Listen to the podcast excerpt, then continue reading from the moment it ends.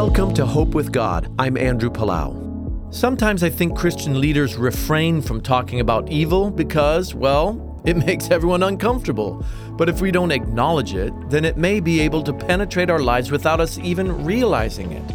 Spiritual warfare is real, and to be victorious, we must stay vigilant and rooted in the Word of God and in Jesus Christ.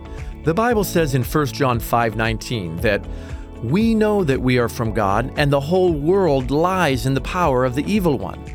In other words, as followers of Jesus, we can be sure that Jesus is our foundation, but the rest of the world is where the enemy lives until Jesus' return. We must be vigilant and aware of evil so we do not fall into it ourselves. Get connected with the church if you aren't already. Spend time in God's Word personally. Remain vigilant, rooted in the Bible and in Jesus Christ. This is Andrew Palau.